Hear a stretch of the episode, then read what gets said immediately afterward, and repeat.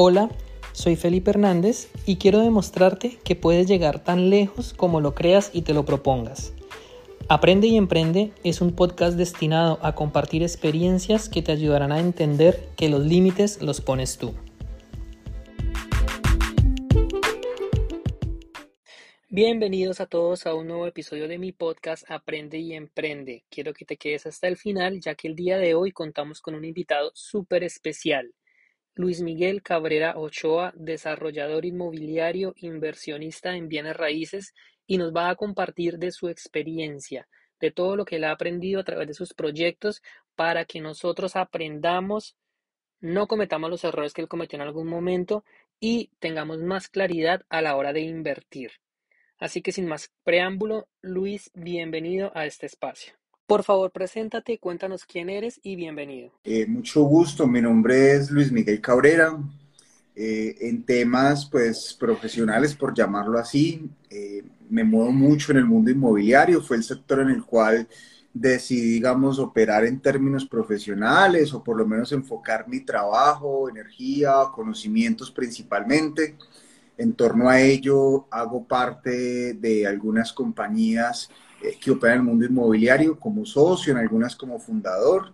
Eh, dentro de ellas está Roma Inmobiliaria, que es una compañía que opera en Cali y en Bogotá. Lo que hacemos es eh, administrar arrendamientos, ventas, pero principalmente nos encargamos de acompañar a las personas en el proceso de encontrar inmuebles. Tenemos, digamos, una operación muy particular, es un poco diferente a las inmobiliarias tradicionales. Estamos demasiado enfocados en las personas más que en los inmuebles y bueno, ya hay que interactúe con Roma o el que desee en algún momento comprar un inmueble y nos busque ya sea para vivir inversión, entenderá un poco por qué es diferente a una inmobiliaria tradicional, eh, pero bueno, súper chévere con el tema de Roma Inmobiliaria. Tenemos también otro par de compañías, una es Bolsa Capital, ahí hacemos inversiones colectivas junto a otras personas que les guste los bienes raíces, que estén dispuestas a, a unir, digamos, conocimientos, pero también recursos. La idea es que entre todos armamos bolsas de dinero y podemos ejecutar inversiones, rastreamos el mercado inmobiliario continuamente, identificamos dónde hay oportunidades, medimos riesgos, bueno, y, y hacemos inversiones en conjunto. Y también está Noma de Desarrollos Inmobiliarios, y ahí lo que hacemos es eh, hacer todo el proceso de construcción del principio, identificar lotes, plantear proyectos de desarrollo inmobiliario, conseguir los capitales que se necesitan, sumarlos a los que nosotros tenemos, a partir de ahí se estructura un proyecto, se tramitan todos los permisos, se comercializa, se construye, se vende, y eso es un poco, digamos, lo que hemos ido logrando dentro de, del mundo inmobiliario. Vale, eh, claro, es importante aclarar que para invertir en, en la parte inmobiliaria hay muchos, hay muchos enfoques, ¿no? Normalmente lo que la gente piensa es comprar una casa, y ya, pero es mucho más amplio que eso. Entonces, lo que venías mencionando, hacer fondos de inversión para invertir en, en diferentes sectores, eh, comprar directamente una propiedad o desarrollar un proyecto. Me imagino que tú haces el acompañamiento, ¿no? Digamos, yo te digo, Luis, quiero, no sé, hacer una casa con tres apartamentos, más o menos como lo haría y entrarías a hacer. Sí, hermano, es que vea, el, el mundo inmobiliario es muy amplio, es como, es como decir... O alguien de los que estamos acá, nos encontramos y alguien dice, ah, tengo hambre, quisiera salir a comer algo. El universo de posibilidades que hay dentro de quiero comer algo es grandísimo. Algo fuerte, algo como entrar, infinito, quiero ¿cierto? Ir a picar, quiero comida rápida, quiero comida de mar, quiero una comida, un buen, una, un buen trozo de carne, o quiero comida vegetariana, o comida saludable, una ensalada. O sea, hay tantas opciones. Y no se trata de que unas opciones sean buenas y otras malas, sino que unas tal vez son más convenientes o menos convenientes para cada persona, o algunas son más atractivas o, digamos, se acercan más a los gustos y a las posibilidades de cada uno. Entonces se trata de eso, de que todo parte por... Lo que hemos entendido nosotros de Roma Inmobiliaria es que no, no parte por tengo un inmueble y este inmueble te debería gustar a ti. Y yo trato de invertir el tiempo en convencerte que este inmueble es muy bueno para ti. No, más allá, pues, la relación parte es por el comprador. O sea, ¿tú qué quieres comprar? ¿Vas a vivir en él? ¿Vas a hacerlo por inversiones? ¿Sí? ¿Qué dinero tienes? ¿En qué tiempo piensas hacer la inversión? ¿Qué tipo de inmuebles te gustan? Ven, te cuento un poco cómo está formado el mercado inmobiliario, vamos entendiendo un poco los riesgos que estaría dispuesto o no a asumir, y, y por ahí se va tejiendo el, el, el clarificar qué quiero, ¿sí? Anoche salí con mi esposa a comer y vamos a comer y pues prendimos el carro y, y ¿qué queremos? Ah, queremos ir lejos, cerca, algo rápido, sí, algo barato, algo... Entonces uno empieza a clarificar qué quiere, cuando tienes claridad de, de, de ti como inversionista, ¿sí? Y claridad del mercado inmobiliario, entonces tú lo que haces es un match, tú lo unes. Y digamos que el ejercicio se trata de eso. Eh, te pregunto, ¿Roma Inmobiliaria solamente Bogotá y Cali o también asesora si quieren pues comprar mira, fuera de esas dos ciudades? Principalmente te hablo de que esa es la operación que tenemos, ¿sí? Hay algo que, digamos, no es nuestra operación principal, o no es lo que nosotros hacemos principalmente, pero hay actividades, digamos, alternas que hacemos. Como vos lo dijiste ahorita, soy el profesor de bienes raíces en el Money Mastery. Pues normalmente, digamos, no es como mi profesión o actividad principal, pero también lo hacemos. Hay personas que se acercan ocasionalmente, ven, no sé, quiero una consultoría, quiero formación, quiero entender cómo podría aplicar en el sitio donde yo estoy esto. Pero el mercado inmobiliario sí creo que es un, un mercado muy local, y uno tiene que ir de, de, de, lo, de lo general a lo específico, y uno empieza a entender el bosque y luego empieza a ver cada uno de los árboles. Normalmente las reglas principales suelen repetirse en la mayoría de sitios, pero si hay un grado, hay un grado muy importante sí, sí. de personalización para cada zona, incluso para cada ciudad, y en eso yo creo que tenemos que ser responsables. Entonces hay personas a las que orientamos, le contamos cómo funciona el mundo inmobiliario. Eh, ahora bien, queremos, ¿quieres que te acompañemos hasta el momento de ejecutar la compra? Pues mira, estamos en dos ciudades principales en este momento de Colombia, que es Bogotá, Cali, el otro año estaremos en Medellín, podemos ejecutar una compra ahí. El mundo inmobiliario ha avanzado muchísimo al punto que han cambiado tantas cosas, se ha fragmentado incluso la cantidad de dinero que tú pones en un inmueble, ha cambiado tanto que aún de los cambios bruscos que se están dando es que no necesariamente haces inversiones o haces una compra en el lugar donde tú vives. Es como alguien que quiere empezar a invertir en empresas o en la bolsa, ¿sí? Y de pronto empieza a invertir en, ah, pues va a montar un negocio, entonces yo invierto en el negocio de alguien que abre un, un puesto de comida rápida, de hamburguesa en la esquina de mi barrio. Pero puede que vayas creciendo en ese proceso o que quieras decir, quiero invertir en, en, en, en, en empresas y terminas, no sé, invirtiendo en la bolsa, una empresa que tiene sede en otra parte, en otra ciudad. Eh, invierte en Apple, pues con sede en otro país, o bueno, pues los que están en Estados Unidos, pues ahí. Entonces digamos que han venido creciendo y se han venido rompiendo tantos paradigmas de lo que es comprar un inmueble, de lo que es invertir en un inmueble, eh, que aún el tema de la ubicación también ha cambiado mucho. Alguien que vive en otra ciudad o en otro país termina invirtiendo o comprando en otra, en otra ubicación. Por ahí nos escribe Erika, cuando estemos en Medellín nos avisa. Claro, Erika, por supuesto, ahí estamos conectados, nos seguimos y, y ahí les estaremos contando. De todos modos, todo lo que sea información, porque sí es importante, como es un mundo de inversiones tan amplio y hay tantas cosas por analizar y por ver, siempre es muy importante educarse primero. Saber qué vas a hacer, y ese es el error que mucha gente comete, que quiere invertir en inmobiliario, primero compra y después se pone a mirar si la embarró o no. Entonces, entonces ese es como un paradigma que toca empezar a romper. Luis, eh, siendo, ¿por qué decidiste que tu pasión iba a ser el mundo inmobiliario? ¿Siempre fue así o hubo un momento en tu vida en el que... Pues hermano, yo, yo pienso, yo pienso que en las cosas vos tenés que...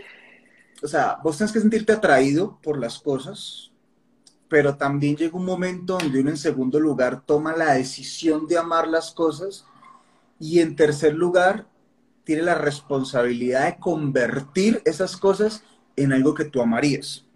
Te pongo un ejemplo. Te voy a pegar con algo y luego otro ya lo pido en raíces. No sé, eh, yo en algún momento decidí que por salud y otras cosas yo necesito hacer deporte. Identifiqué entre varias cosas, no sé, ahora estoy enrollado con el gimnasio, entonces lo necesito. Yo dentro de mí trato de motivarme, digo, listo, Luis Miguel, o sea, tenés que amar el deporte, tenés, tenés que amarlo, ¿sí?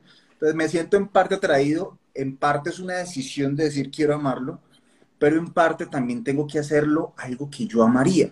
O sea, ¿qué necesita tener el gimnasio, qué necesita tener el deporte para que Luis Miguel... con su personalidad, con su forma de ser, con sus gustos, con su preferencia, ama el gimnasio. Por ejemplo, yo me di cuenta que yo iba a hacer deporte con la ropa vieja, cuando la ropa se me empezaba a romper, las camisetas que me veían más feas, las que estaban, esa era la ropa que yo usaba para el hacer ejercicio. Y yo decía, no, espérate, tengo que empezar a comprar ropa bonita, que, que cuando yo me vista me sienta muy bien, como cuando doy una cita, cuando voy a trabajar, y, y empiezo a hacer que de eso algo que yo amaría. Entonces el mundo inmobiliario creo que es algo parecido. Yo llegué al mundo inmobiliario como, tal vez muchas personas llegan a muchos sectores, un poco accidental.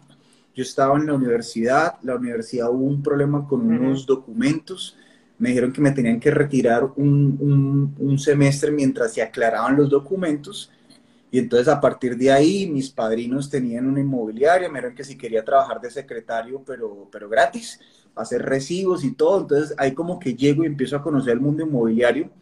Entonces casualmente, pues como muchas cosas uno empieza a encontrárselas, como puede haber llegado a otra industria, pues llegué ahí.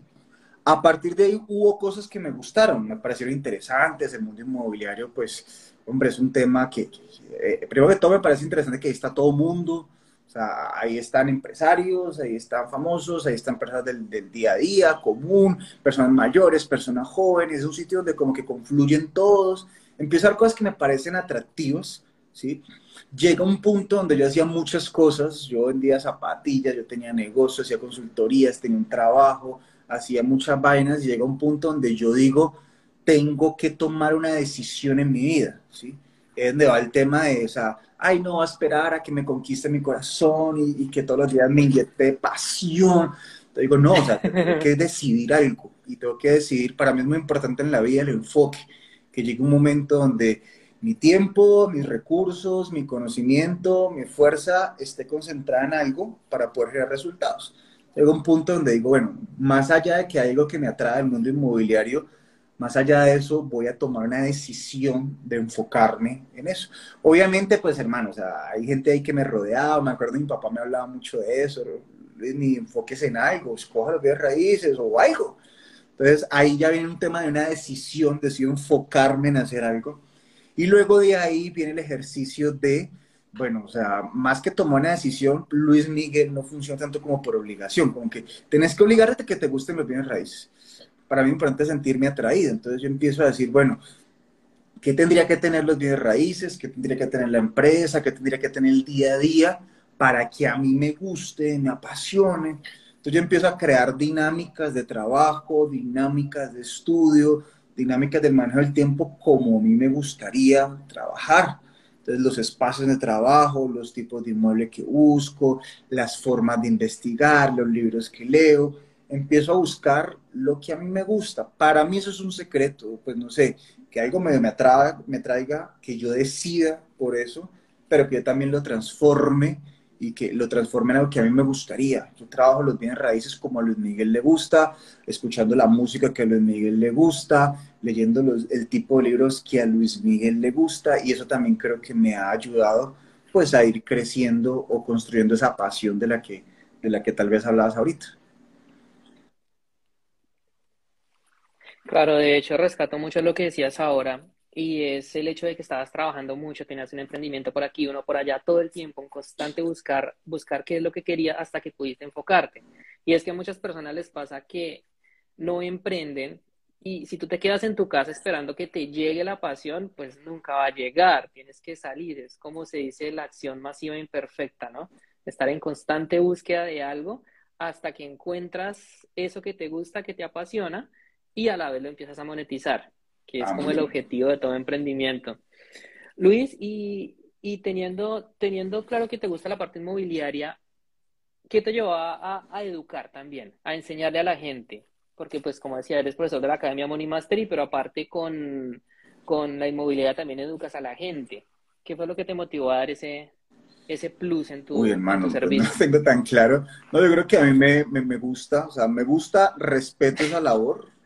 O sea, en lo particular es algo que me gusta, o sea, sentarnos a hablar a mí me gusta, o sea, hay ocasiones, a mí me escriben a veces que si tenemos consultoría, yo a veces por tiempo no puedo, y a veces sí, ¿sí? O a veces, no sé, por acá dos meses coloco una historia y digo, voy a dar una consultoría, dos consultorías, ¿alguien quiere contratarla? Y a veces me dicen, hay veces que se pasa porque pues es que son... Bueno, yo, yo tengo que colocarle un precio muy básico.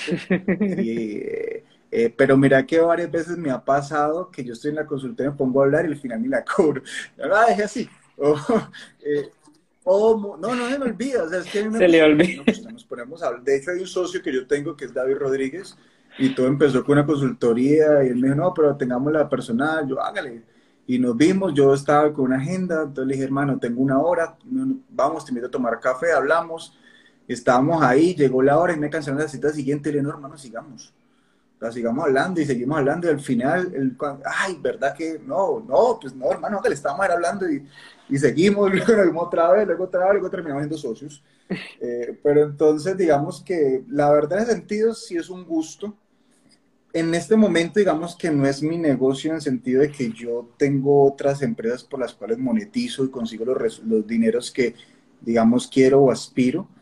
Eh, por lo tanto, también respeto mucho a la gente que se dedica a eso, o sea, porque es que una cosa es tener algo de conocimiento y otra cosa muy distinta es saber transmitirlo, que eso es otra competencia. Y, y en eso, hermano, tengo que reconocer a la gente que, que se dedica todos los días a entender cómo transmite mejor determinado conocimiento. Entonces, en ese sentido, digamos que es más lo que me fluye, en lo que puedo hacerlo y ojalá pues en lo que la gente pueda aprovechar, si de algo le sirve, de una y se le va, le vamos haciendo. Claro, de hecho, de hecho eso que tú dices me permite hacer una reflexión interesante, y es que a pesar de que nosotros trabajamos por dinero, y el dinero es muy importante evidentemente, sin embargo como que no es lo, lo, lo más importante. Primero está como el servicio, buscar servirle genuinamente a la, a la sociedad, y por añadidura te van a venir los beneficios. Es, es una forma de pensar muy, como muy linda. Entre más yo, yo ayudas, creo que hay dos cosas. Hay dos cosas, o sea, ese, yo creo que uno tiene que ser buena persona, uno tiene que tener humanidad, ¿sí? Por otro lado, yo creo que uno debe caer en romantizar algunas cosas, ¿sí? Entonces, por ejemplo, muy sinceramente, si financieramente yo no pudiera solventar mi vida a través de Roma, Noma y los negocios que tenemos y Bolsa, hermano, yo cobro el saludo. O sea, vamos, vamos a ir de esto. Claro. Entonces, en ese sentido, yo creo que... Y, y eso no te hace malo. Yo creo que, que en torno al dinero hay cosas que uno no puede, no puede, digamos, satanizar. Sí creo mucho en que, digamos, tampoco te puedes ir al otro extremo, ¿sí? De querer monetizar todo, porque no, tal vez no es el camino, ¿sí? Creo que uno empieza agregando valor, tú das, transmites con libertad...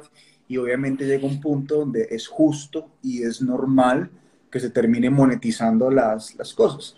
Entonces yo creo que, que es un sano equilibrio y que tampoco se vea mal si alguien lo quiere hacer, digamos, por, por monetizar, por vivir de eso. Es algo completamente normal, creo yo, pero, pero sí, obviamente, o sea, mientras haya pasión, claro, manía, se termina reflejando, pero también parece sensato que en algún momento la gente lo monetice si lo necesita.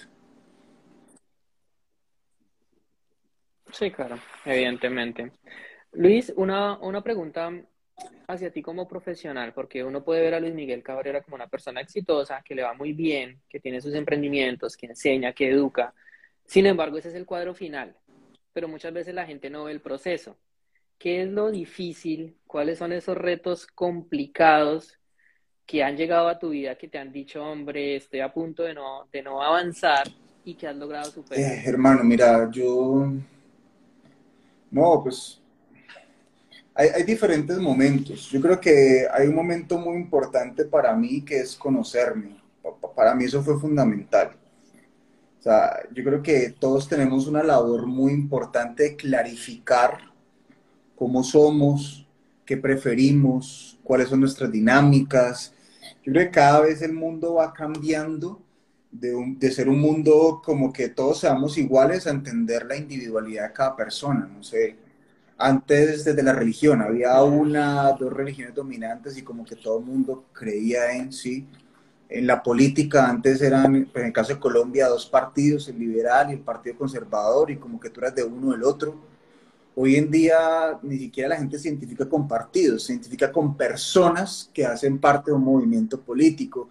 Creo que cada vez todo se amplía tanto, porque es que cada persona es un mundo, cada persona tiene una historia de vida, tiene unos temores que se fueron creando, una personalidad, una forma de ser, cosas que le atraen, que no. Entonces, para mí eso fue, digamos, fundamental y lo sigue siendo. Eh, entenderme, porque a partir de mi realidad yo me proyecto. Cuando alguien quiere invertir, quiere... No sé, me parece que muchas veces es común que las personas busquen como una fórmula, y, y para mí es que las, la, cada persona, por ejemplo, hablando del mundo inmobiliario, parece que cada persona arranca de una plataforma y de una realidad completamente distinta. Hay gente que arranca con mucho dinero, hay gente que arranca sin dinero, hay gente que arranca con conocimiento, sin conocimiento, con contactos, con relaciones, sin contactos, sin relaciones, eh, con capacidad de financiamiento en un banco, con historia crediticio inmundo, malo. Cada persona arranca desde una, desde una realidad diferente, pero cada persona sí puede arrancar de su realidad. Entonces, entender siempre como esa plataforma, dónde soy yo, qué me rodea, cuál es mi realidad, qué soy yo, para qué soy bueno, para qué no soy tan bueno, en qué tengo ventajas, en qué no, y a partir de eso proyectarme. Eso para mí es muy importante, porque a veces uno quiere repetir la historia del otro. Uno sí debe conocer las historias de otros para tomar cosas de ellos, para inspirarse, para coger detalles, aprender, pero cada uno tiene que construir su propia historia, y, y eso yo creo que, que ha sido muy importante. Cada vez que yo me encuentro en una situación difícil o algo que se me bloquea un proyecto, un proceso, hay una pregunta que me gusta mucho, la aprendí en un libro, y es, hay algo que yo no sé. O sea, hay algo que yo no sé. Algo no sabemos, algo no sucede.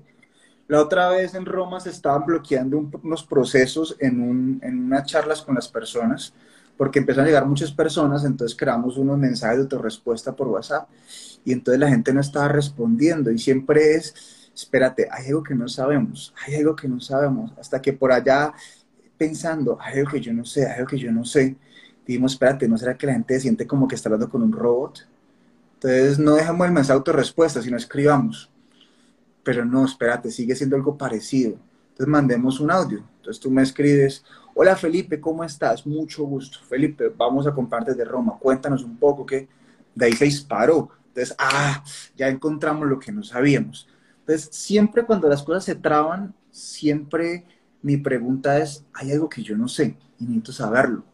Hoy me llamaron, mira Luis Miguel, con un proyecto hay un inconveniente eh, legal, no sé qué. Bueno, puede ser legal o puede ser de otro estilo, pero hay algo que yo no sé. Entonces siempre me hago esa pregunta, ¿qué no sé? ¿Qué no sé? Entonces en el mundo inmobiliario, en los apartamentos, en Airbnb, siempre me estoy cuestionando eso. Hay algo que yo no sé, alguien más lo sabe, necesito saberlo, necesito conocerlo. Normalmente cada vez que me siento como parado, como trancado, me, me hago ese cuestionamiento, y buscando, buscando esa respuesta, normalmente siento que puedo avanzar. Pues por lo menos por ahí lo, lo, lo empiezo. Sí, claro, es muy importante siempre cuestionarse y, y buscar siempre la solución a los problemas, ¿no? Muchas veces te llega la dificultad y ahí te quedas, y no buscas la forma de pasar por encima. Luis, ¿te parece si hablamos un poco? Gracias por compartir algo de tu historia. Me parece que la idea es esa, ¿no? Poder que la gente vea ejemplos de que sí se pueden hacer, de que sí se puede avanzar. Como tu fuerte es el inmobiliario, a la gente que quiere invertir en este momento en Colombia en bienes raíces, que esté pensando en comprar un apartamento, que tenga miedos, que yo creo que el principal temor que todo el mundo tiene en este momento es la inestabilidad económica que hay a nivel global y también un poco en Colombia, por la parte política, por otros factores, que ¿por dónde debería empezar la gente a buscar, a, a, a encontrar salidas? ¿Qué deberían hacer para tener claridad a la hora de comprar una primera propiedad? Mira, eh... dos cosas que, o sea, por un lado yo creo que situaciones difíciles siempre van a haber, tensiones políticas, tensiones económicas, siempre van a haber. Obviamente hay tiempos en que normalmente se acentúan más. De hecho, hasta hay teorías económicas que más o menos cada diez años entra una crisis mundial económica y que hay correcciones de mercado, que vea que la última había sido en dos mil ocho, dos mil nueve en Estados Unidos, la crisis bancaria. Yo escuché mm. mucha gente desde dos mil diecinueve diciendo que ya estaba cumpliendo los diez años, que no demorábamos en entrar, cuando estalló el COVID, si ve, decíamos que cada diez años venía la correa, en fin. Hay muchas teorías en torno a eso. Yo pienso que siempre que hay, digamos, tensiones, dificultades, eh, eso, digamos, siempre abre oportunidades y también nos abren escenarios a los cuales hay que tenerles mucho cuidado. Pero esas oportunidades y esos, y esos temas de cuidado varían dependiendo del inversionista y dependiendo de quién lo ve. Por ejemplo, es distinta la posición de alguien que está, digamos, en un país como Estados Unidos, un, un país de afuera que quiere invertir en Colombia versus alguien que está en Colombia. Consideran cosas completamente diferentes. Entonces yo creo que, que esa pregunta tal vez no tendría una respuesta única, pero tal vez trataré de decirte como cosas generales, ¿sí? En medio de las crisis económicas como estas, normalmente se dispara mucho la inflación. La inflación es la subida de precios. La forma de los países corregir o contrarrestar esa inflación es a través de subir las tasas de interés, porque necesitan que baje el consumo. Por eso es que en estas épocas se vuelve muy complejo el tema de los créditos. Es muy normal que las tasas de interés estén tan altas que la gente diga, uy, no, o sea, se está volviendo inviable el poder eh, a, a comprar un inmueble por sí. este tiempo, ¿sí? Oiga, eso es, es, o sea, igual el tema de las crisis económicas normalmente es como una lluvia, o sea, empezó a llover, hay aguaceros que se extienden un poco más que otros, pero eso escampa en algún momento, ¿sí? Entonces, todo es cíclico en la economía. Entonces, por lo general en esta época hay tasas de interés muy altas. Es algo, pues hablando de generalidades, de lo cual yo diría, tengamos cuidado. Tengamos cuidado con los créditos que adquirimos. Y si los adquirimos, la postura de muchos es, pues como la economía va cambiando y es cíclica, hoy puedo tomar una tasa de interés muy alta, puede que dentro de dos años, puede ser que las tasas de interés se moderen y bajen, entonces yo voy a renegociar la deuda y esa tasa de interés. Entonces también asegúrense que la figura que toman, ya sea el crédito hipotecario, el leasing o otra forma de crédito, la puedan renegociar, lo que la gente le dice recoger la deuda. Entonces, en estas épocas donde hay que hacer, donde la, las, los bancos centrales tienen que controlar la inflación vía subir las tasas de interés, es de mucho cuidado el financiamiento. Para eso una opción que es, me parece a mí muy adecuada es asociarnos. Si estás comprando por invertir inmuebles, hombre, busca otras personas, compren entre varios un inmueble, ¿sí? A veces había, hace mucho tiempo creo que había un paradigma de yo soy dueño de una propiedad, pues cuando pasé toda la vida ahorrando y reuní los millones que necesitaba para comprarla. Y la compraste. Luego vienen las figuras, eso es muy famoso, las figuras del banco te presta. Entonces el banco me presta el setenta, el ochenta por ciento. Y entonces, ah, bueno, si yo ahorro durante otro tiempo el treinta o el veinte por ciento ese inmueble lo compro, aunque soy dueño del veinte o del treinta por ciento, me siento dueño de un inmueble, me siento inversionista. Pero el tema es por qué no se puede seguir fragmentando eso. Si la otra vez le plantea a unas personas, pues venga, reúna cada uno a cinco millones de pesos colombianos, ¿sí? Y, y compra y reúnen la cuota inicial y luego entran otros tres socios y los ciento quince millones de pesos que es de un banco, pues lo colocan entre tres socios. Entonces descubrí algo, dentro de eso algo que yo no sé en la mentalidad y decía, es que con cinco millones yo que me voy a sentir dueño de un inmueble, yo que me voy a sentir inversionista inmobiliario. Pero ¿por qué colocarle un porcentaje o, o a partir de qué porcentaje tú eres inversionista inmobiliario entonces? Es como ir a comprar una acción de, de Apple, entonces no, yo no me siento inversionista en la bolsa o algo hasta que yo no compre todo Apple. O, hasta, o, o los que, no sé, compran en... En, en criptomonedas, ¿sí? O sea, pues cuando yo en algún momento que estuve comprando, si sí, yo no sé, pues yo me acuerdo comprar criptomonedas, yo cambiaba por, o sea, cien mil, quinientos mil pesos colombianos, solo, yo no sé mucho de eso, pero convertí a E T Fs y luego compraba un Bitcoin, pero en la época un Bitcoin costaba cincuenta mil, cuarenta mil, sesenta mil dólares, y yo estaba comprando quinientos mil pesos colombianos, que eso no sé, son cien dólares, pero pues yo me sentía que estaba invirtiendo en cripto, o sea, ¿por qué? Entonces... Hmm. Uno va rompiendo esos paradigmas, entonces recomendación, estás invirtiendo, estás comprando inmuebles, pues fracciona aún más si quieres y eso además en estas épocas te puede diversificar tus posiciones, te disminuye riesgos, ¿sí? Entonces pues eso digamos que yo, yo suelo ser muy amigo de esa recomendación de, de unirse entre personas para hacer compras de inmueble. Creo que eso quita dos de los problemas más grandes que a veces se encuentran las personas. Uno es, es que comprar un inmueble me requiere un ticket muy grande. Necesito mucho dinero para comprar un inmueble. Pues bueno, si usted se une, pues está rompiendo esa primer barrera eh, que le obstruía y reunir mucho dinero. Usted con poco dinero puede entrar, ¿sí? O lo pasa a través de un fondo de inversiones que también te exige un ticket más pequeño en Estados Unidos, en México. Qué pena, desde cien dólares tú puedes empezar a ser parte de la compra de un inmueble. En Colombia también te puedes unir y lo haces. Entonces, eh, por un lado, digamos que te rompe esa, esa barrera de entrada que necesito mucho dinero para comprar un inmueble.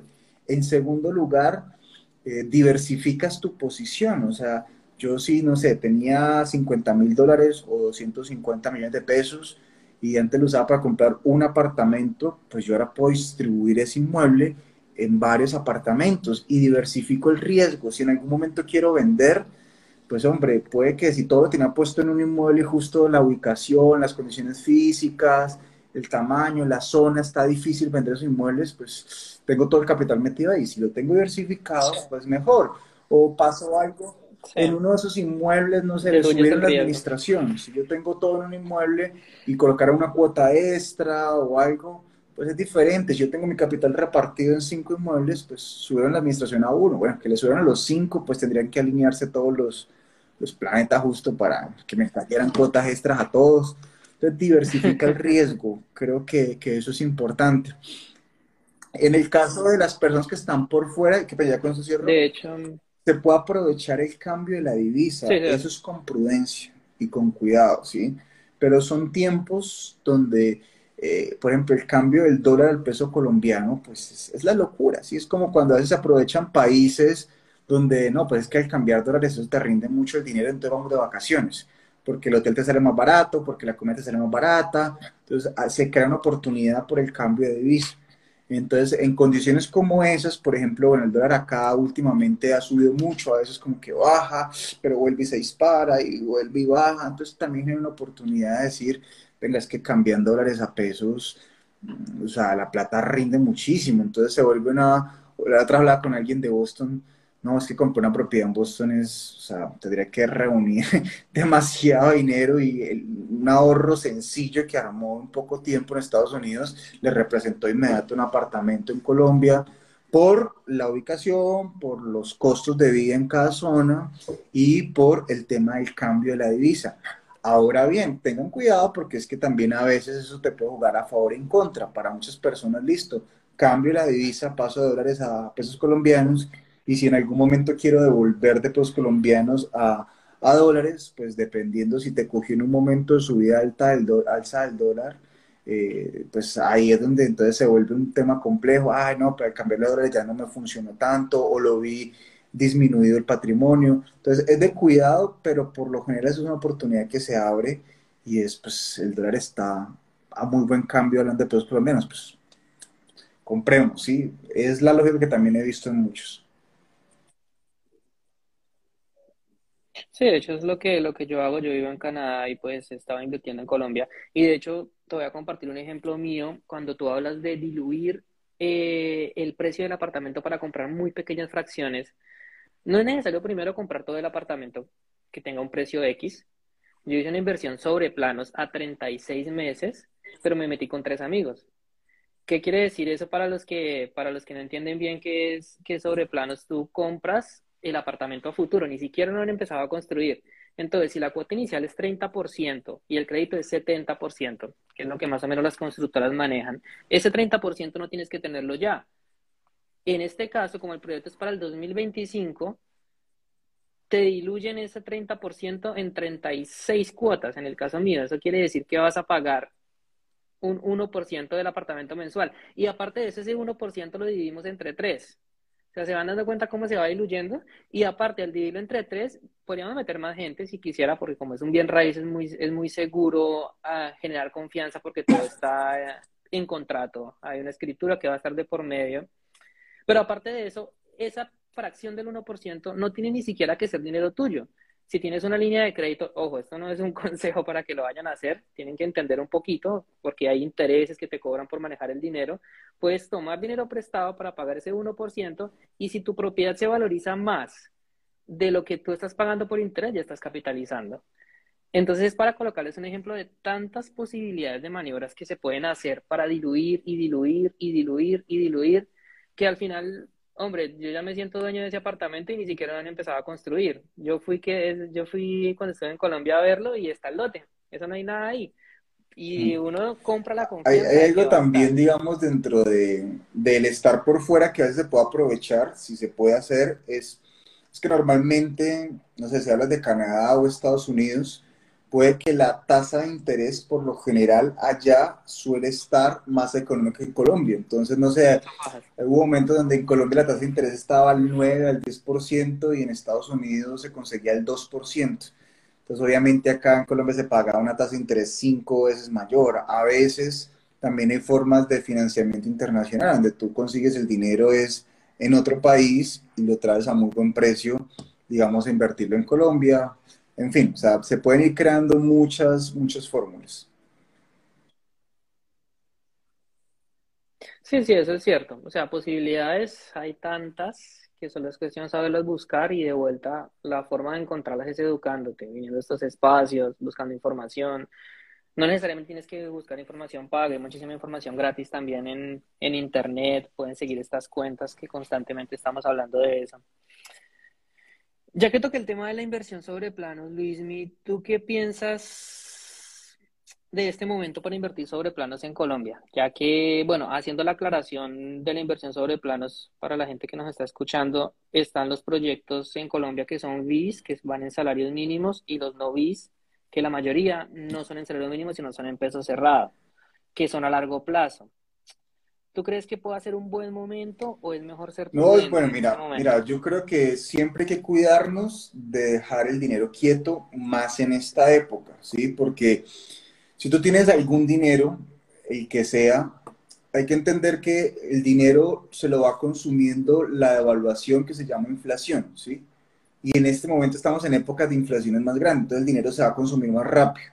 El dinero nunca se puede dejar quieto. El dinero tiene que colocar a producir. Para que te llegue a colocar a producir, primero, para que compense el daño de la inflación y para que antes empiece a multiplicarse. Entonces, no sé, si tenemos una inflación del diez por ciento, eh, tenemos que colocar el dinero a producir mínimo diez por ciento y de ahí en adelante más para poder ganar. Entonces, cuando hay épocas como estas, empieza el proceso de...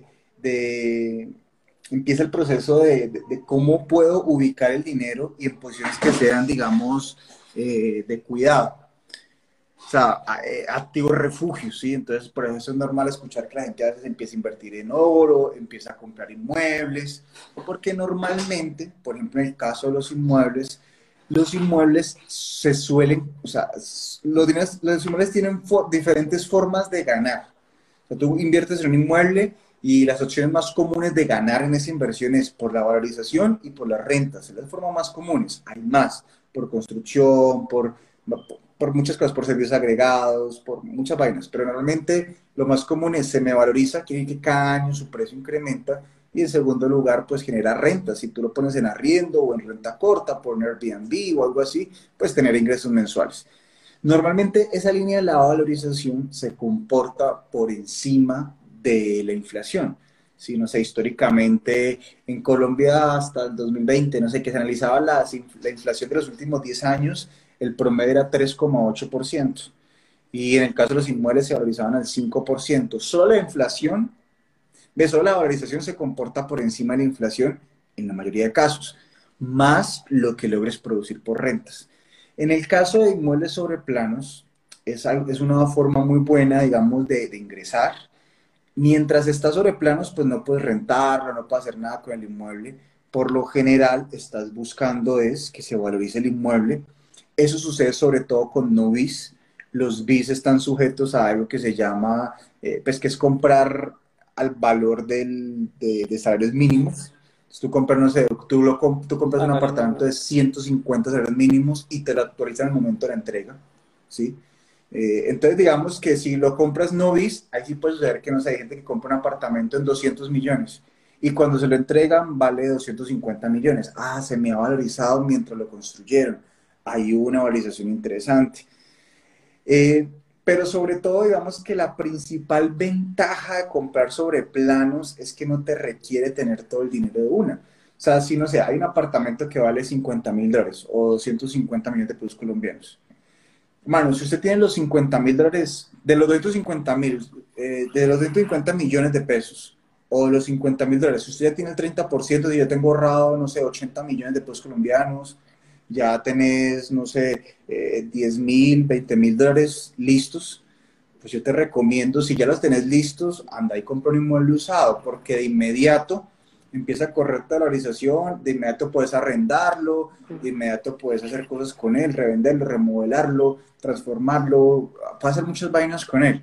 Pero ¿qué es lo que sucede? Pues no todo el mundo se encuentra en esa posición, y necesita lo que vos decías ahorita, necesita tiempo, necesita tiempo, ¿no? Es que pues, yo, yo, no tengo, yo no tengo de los cincuenta mil, yo tengo mil dólares. Ah, bueno, pues con mil dólares más bien lo que, lo que tú necesitas es tiempo para reunir esa cuota inicial. Entonces, digamos que las principales ventajas del tema sobre planos es que te está dando tiempo. Es un pulmón muy importante en bienes raíces y en inversiones. Entonces, eh, digamos que la gran ventaja de comprar sobre planos es esa. Te da tiempo. Te da tiempo para reunir ese dinero de la cuota inicial. Si tuviera todo el dinero listo, yo recomendaría meterte de una sobre usados. Además, porque te vas a chupar toda la valorización. Qué pena es que chupar, es muy cariño. O sea, te vas a ganar toda la valorización. O sea, porque ¿qué pasa? O sea, en esta época todo va a subir de precio. Entonces usted compra un inmueble hoy a precio de dos mil veintidós. Y entonces todo el mundo está con la zona, ¡ay, todo va a subir de precio! ¡Ay, todo va a subir de precio! ¿Y será que solamente va a subir de precio la carne, los huevos y la gasolina? Pues los inmuebles también, y suben mucho. Entonces, pues si lo compro en el dos mil catorce ya, pues para el dos mil quince, ve, pues que el dos mil catorce, dos mil veintidós, uy, muy bien atrás. Que lo compro en el dos mil veintidós, en el dos mil veintitrés, dos mil veinticuatro, pero ah, casi diez años. Subida brusca. Sí, que fueron cosas que yo hablaba con clientes el año pasado, cuando se empezó a advertir. Yo tengo videos ahí en Instagram hablando, advirtiendo de la inflación.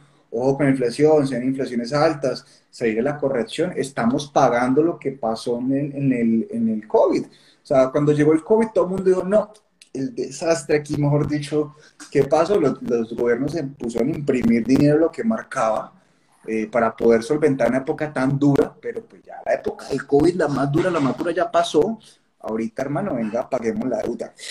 Eh, ahí generamos un problemita, eso, ¿se acuerda? Que hace un año, dos años estuvimos con un COVID, con una crisis, pues hay que pagar, ¿no? Hay que pagar. Entonces este año y el próximo posiblemente estamos pagando. Entonces, el año pasado se empezó, porque es que pues uno empieza, uno no solamente puede ver noticieros, uno no solamente puede ver TikToks, que yo lo hago y me encanta y pierdo mi tiempo, y, pues no es perder el tiempo, es relajarme, socio, pero pues uno también tiene que estar pendiente de los balances, de reírse la, un poquito, de, la O D E, de los informes de los bancos, de los informes de la Fed, de las proyecciones, del P I B, del Banco Interamericano, qué se viene, qué va a pasar, cuáles son las presiones de crecimiento, cómo se va a comportar la inflación. Entonces, muchas personas del año pasado ya sabían o ya preveían o pensaban o intuían que este año iba a empezar la subida de tasas, que se dispara la inflación, que posiblemente el otro año también. Entonces empiezan a comprar inmuebles.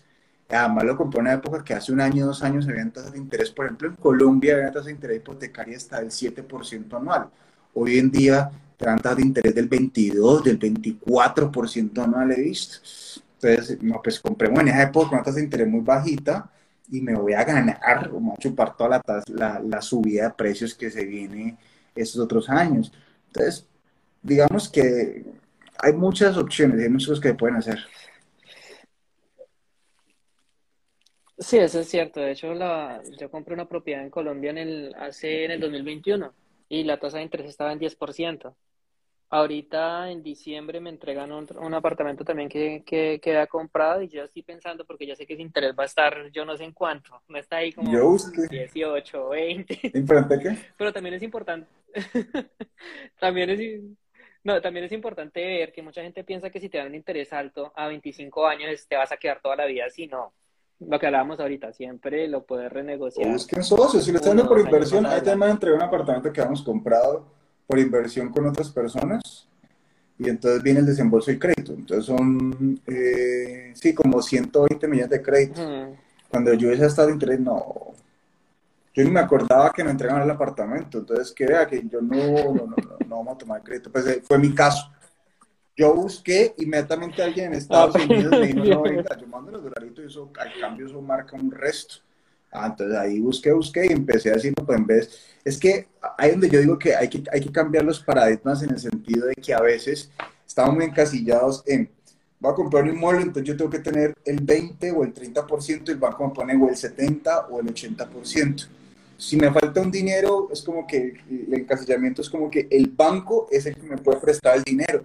Hay mil formas de conseguir no el dinero. Puede. Entonces, digamos que es donde uno empieza a pensar. Yo reuní a los socios y digo, bueno, hay plan A, plan B, plan C, plan D, pero para mí el banco es el plan Z.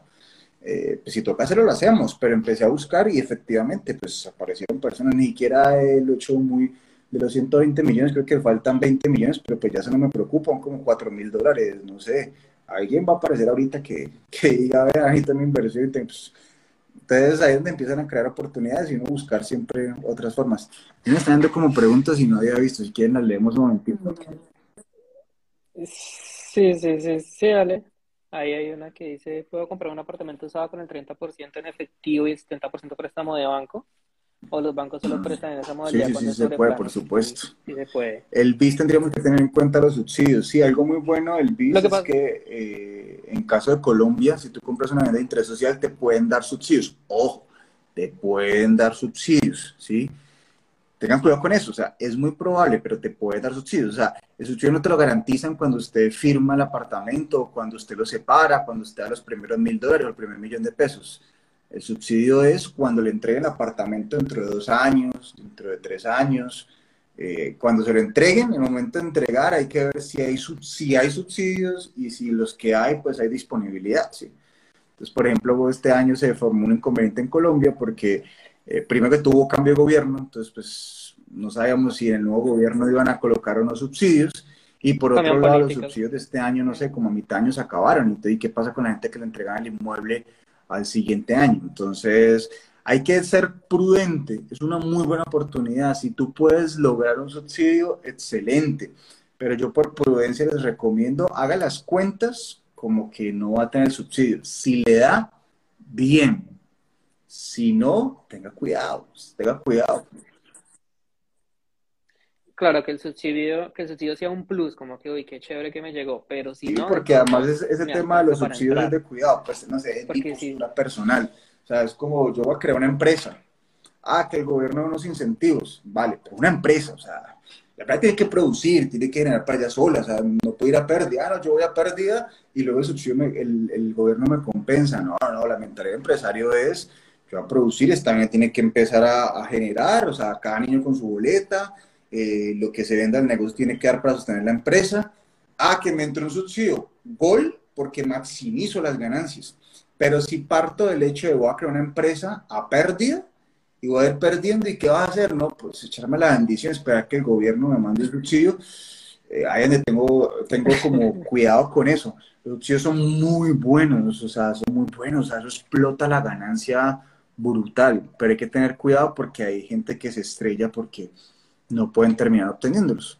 O sea, en últimas, yo estoy dependiendo, es un regalo que me va a hacer el gobierno y que eso depende de tantas vainas. Sí, exacto. Para complementar pues, lo que nos preguntabas, Smith, sobre el préstamo, si es nuevo, si es sobre planos, lo que pasa es que si compras una vivienda usada, tienes que tener el crédito ya te ha aprobado y el treinta por ciento. Cuando es sobre planos, si por ejemplo la construcción es a veinte meses, a treinta meses, tienes más tiempo, aunque deberías tenerlo, no sé hasta qué punto sería prudente tener ya palabreado cómo va a ser el crédito o esperar unos seis meses antes y empezar sí, a buscar. No, para mí la recomendación es usted desde un principio sí. asegúrese. Entonces, mi recomendación. Es como cuando usted va a construir, los desarrollos inmobiliarios es lo mismo. O sea, las lecciones que uno aprende es, hay veces que no, yo compro el lote y luego después de comprar el lote, pues veo si puedo estructurar el proyecto, y después de estructurar el proyecto, pues salgo y lo vendo, y después de venderlo, empiezo a buscar a ver si un banco me presta para construir. Eh, no, esa llamada, tengo que tener el cierre financiero, o sea, yo con tiempo tengo que asegurar que, que alguien me va a prestar para construir, porque si no, y eso sí. ha pasado mucho, no, pues hay un proyecto ya vendido, pero es que no tengo quien me preste para poder construir. Entonces, y eso también ha pasado muchas veces, que, que entras a un proyecto sobre planos o lo que sea y pasado el tiempo, no, es que el banco no me presta, ningún banco me presta. Entonces es bueno que uno, que uno tenga claridad. Así es, querido Luis, es muy importante desde el comienzo tener plena claridad de dónde van a salir los recursos para completar nuestro proyecto, ya sea nuestra compra o desarrollo inmobiliario hasta el final. Ahora me gustaría que habláramos de un segundo tema muy importante a la hora de invertir sobre planos, y es el tema de las fiducias. ¿Qué son las fiducias? Es un organismo que va a supervisar y garantizar que el dinero que entregamos a la constructora se maneje de forma correcta y responsable, y que en caso de que llegue a algún incumplimiento por parte del constructor, la fiducia va a pasar a regresar nuestro dinero, en la mayoría de los casos con su respectiva valorización. ¿Qué nos puedes decir tú, Luis, sobre la importancia y el tema de las fiducias? El tema de la fiducia en un proyecto de desarrollo inmobiliario es importante porque, digamos que la labor de la fiducia, para que entendamos un poco, lo que hace es que hay un constructor que saca un proyecto a la venta, ¿sí? Eh, Ese proyecto, pues, empiezan a vender sobre planos, como lo explicaba ahora Felipe.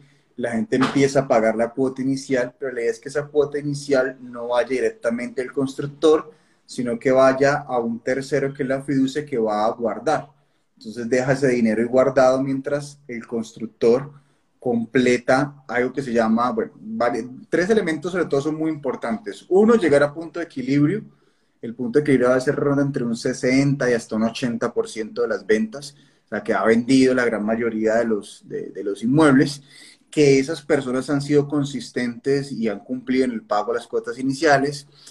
Viene otro tema que es muy importante, y es que el constructor le demuestra la, a, la, a la fiducia que tiene licencias, es decir, que el proyecto que va a construir pasó por las entidades públicas, se le dieron los permisos, está conforme al plan de ordenamiento territorial, cumple con todo lo que se requiere, o sea que no va a tener problemas legales o de permisos o de norma para poder hacer esa construcción. Y tres, que es muy importante, el cierre financiero, y es que ese constructor tenga el dinero para, para poder construir. ¿Qué sucede?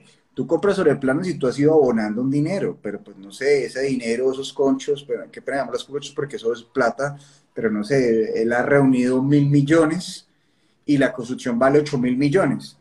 Y el tema es, pues que eso es que fue primero, el huevo o la gallina. Entonces necesito que me paguen para poder construir, pero necesito construir para poder entregar, y cuando yo le entregue es que la gente me termina de pagar.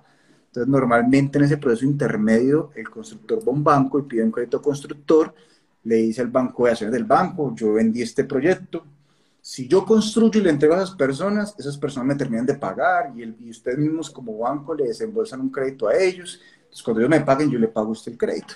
No a todo el mundo le dan ese crédito, pues imagínese usted pedir un crédito de un apartamento, todo lo que le piden para prestarle treinta mil dólares o bueno, cien millones de pesos, ahora imagínese usted ir a, ir a pedir, venga, que me preste diez mil, treinta mil, ochenta mil, doscientos mil millones de pesos para construir, pues imagínense todo lo que un banco le va a pedir, a preguntar. Entonces no todo el mundo puede, eh, digamos, lograrlo. Entonces la constructora es un garante, tiene el dinero ahí, pide otras cosas varias, pero entre esas empieza a consultarle al constructor, venga, ¿vendió sí o no?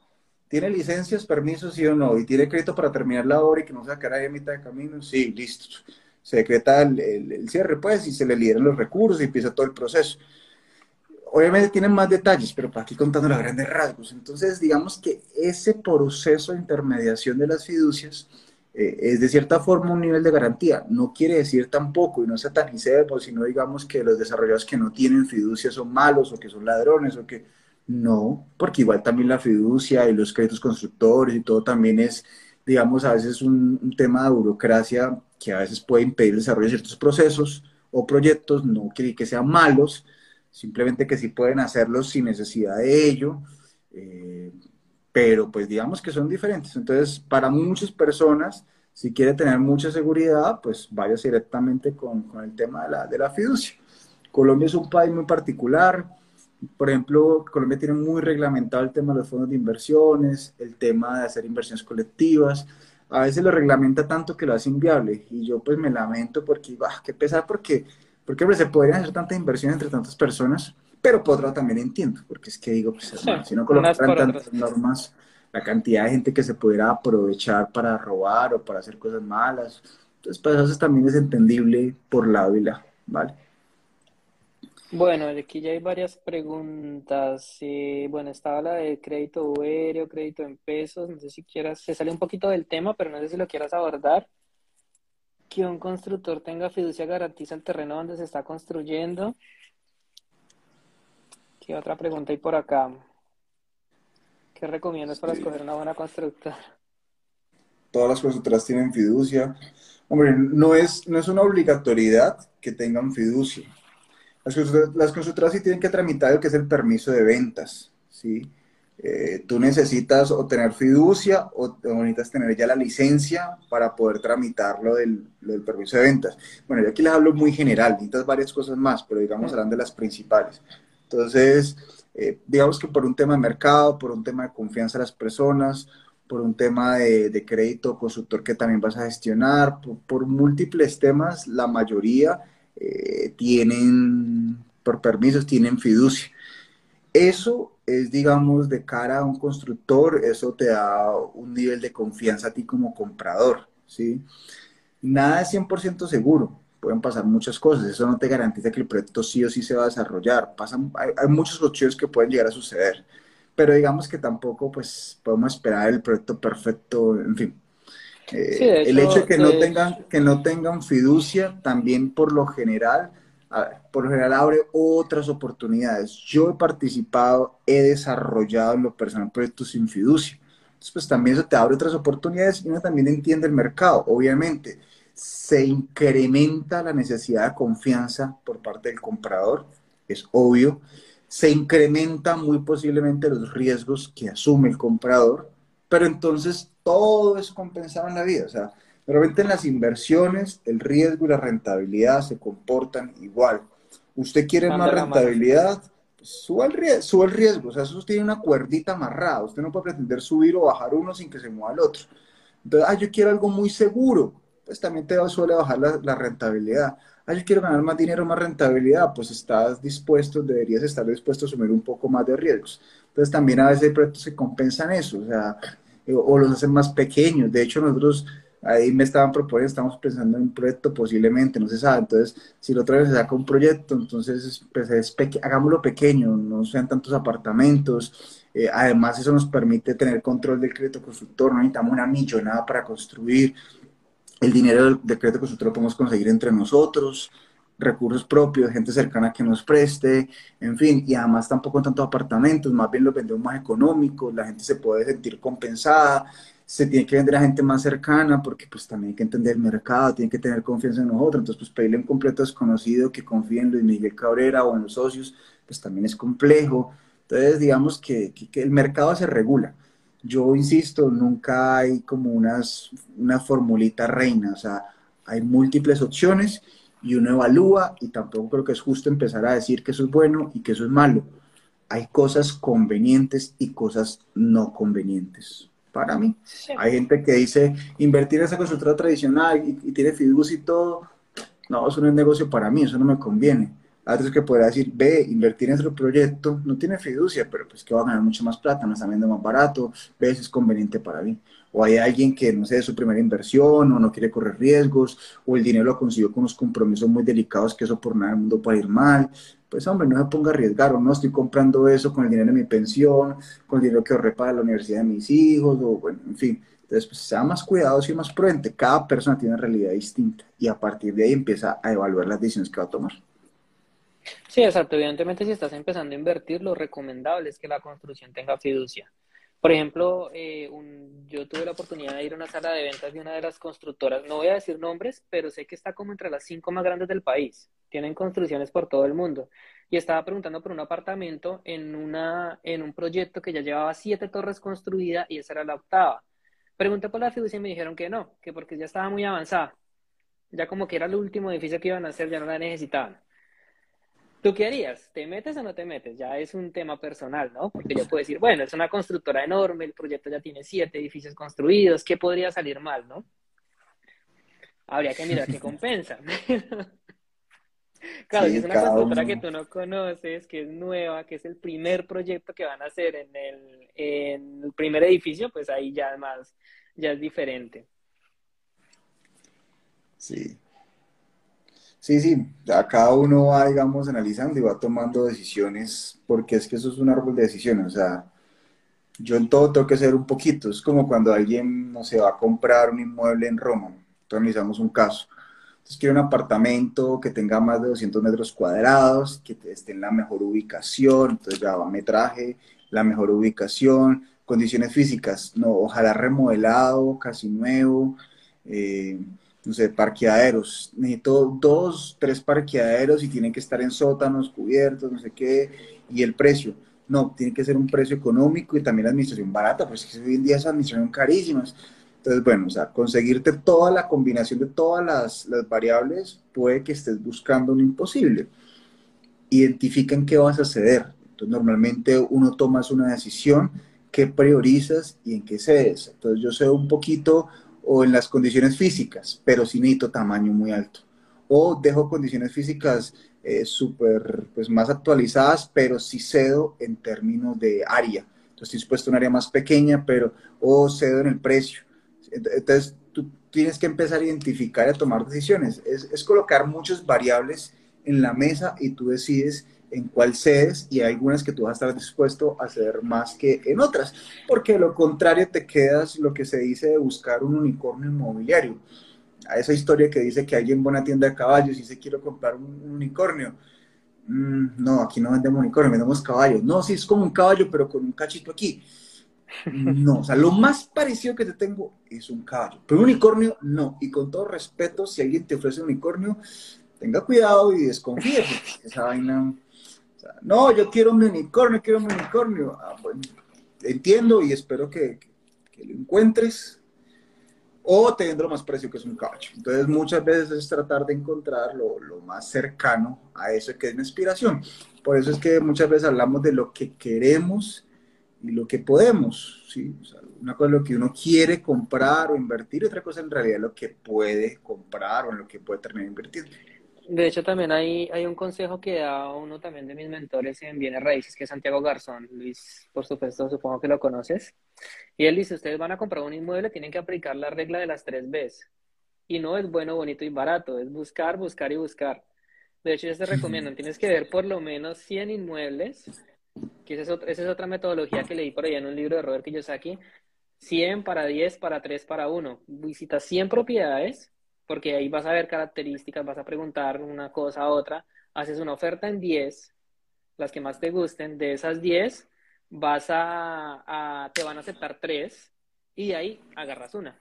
Más o menos en principio es eso, no quedarse con la primera opción que ves, porque tú llegas a la sala de ventas y, no sé, la vendedora te muestra el apartamento súper lindo que te enamoras, pero hombre, puede que no sea la mejor opción. Siempre revisa varias posibilidades, y empiezas a mirar la combinación, como decía Luis. ¿Cuál tiene esto que no me da la otra? Por aquí, por allá, hasta que encuentras la que más se ajuste a tu, a tu necesidad. Chicos, bueno, ¿con qué capital se puede comenzar a participar en proyectos como los de ustedes? ¿O? Sí. Hermano, no, o sea, eso depende, digamos, de la, de la alianza. O sea, eso es lo que hablamos ahorita, o sea... Mm. Tú puedes empezar desde un millón de pesos, desde quinientos mil, desde cinco millones, o sea, ¿qué malo tiene que usted diga, oh, listo, van a, re, van a unirse para comprar un apartamento?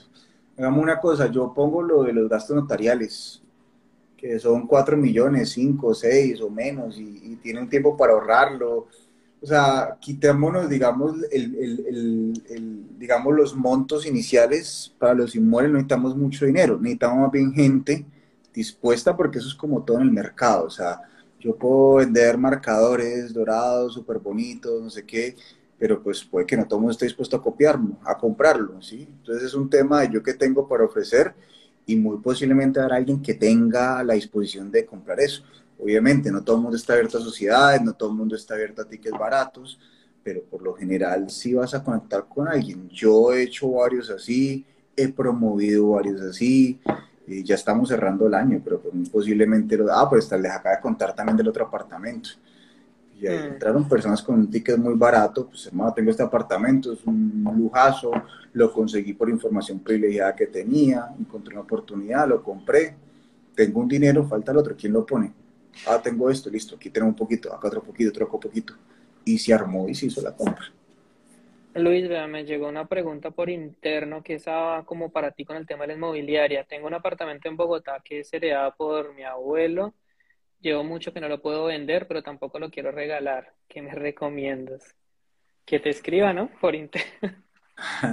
Sí, escríbanos. Yo estaba en Bogotá la semana pasada, vuelvo la otra semana a Bogotá, pero igual allá hay equipo de Roma, entonces allá podemos analizarlo. Normalmente todas las cosas, con las cosas siempre se va a poder hacer algo, es entender, es entender, digamos, qué se puede hacer, ¿sí? Si quieres venderlo como está, pues es un tema de, de digamos, entender contra qué compites, ¿sí? Entonces, pues hay un precio de mercado, uno le puede colocar el precio que quiera, pero pues, o sea, en últimas es qué, qué hay en el mercado, porque la gente va a ir a ver ese apartamento y va a ver otros, y va a competir. Entonces, que sea atractivo, entender también sus fortalezas, o sea, que algo bueno tiene que tener, o la ubicación, o que es muy grande, algo tiene que tener, y algo se puede hacer, se puede, se debe poder hacer con el apartamento, ¿sí? O vendámoslo como está, o hagámosle un flipping, que es coger un apartamento, si es que está muy antiguo, remodelarlo y revenderlo, o transformemos ese apartamento, no sé, que tiene cien metros cuadrados, hagamos tres apartados de treinta metros cuadrados y arrendamos cada apartado estudio, o se organiza y se amobla y se puede rentar por Airbnb, no sé si tiene una buena ubicación, siempre algo se podrá hacer, ah, no, pero es que yo no tengo el dinero para hacer eso, pues usted no, pero alguien sí, entonces tiene lo más caro que el apartamento, entonces pues ahí puede ser otro tema, entonces alguien me dijo eso justo el fin de semana que estábamos en Bogotá. Ah, tengo el apartamento, quiero rentarlo por Airbnb porque es que por renta tradicional casi no da plata, pero es que yo no tengo los veinte millones que necesito para comprar un sofá, una cama, un televisor, no sé qué. Pues primero se le va a ir menos, ¿no? Le va a ir veinte millones. Y si no los tiene usted, pues alguien los va a tener, ya tiene el inmueble. Hagamos un contrato, un acuerdo con alguien, venga, vamos a armar una sociedad, vamos a colocar a rentar este apartamento por Airbnb, necesito comprar un televisor, una cama, no sé qué, alguien va a tener, y de hecho alguien estaba ahí, dijo, pues yo puedo comprar el televisor. Y tal vez la cama, ¿no? Pues ah, ya tiene la mayoría, entonces siempre van a haber, digamos, opciones, es un tema de, de buscarla, entonces también si quieren con mucho gusto, pues me escriben ahí y, y, y revisamos la opción, y, y, y también que se puede individualmente hacer. Pueden empezar a, a echar ahí, a hablar con Felipe, o entre ustedes, uno empieza a buscar a ver qué se puede, qué se puede hacer. Sí, claro, nos escriben por interno, siempre, siempre hay una forma. Hay que, hay que sacar del, de la, de juego esa frase que dice no se puede porque siempre, como dicen en Colombia, búsquele la comba al palo, que de alguna forma sale.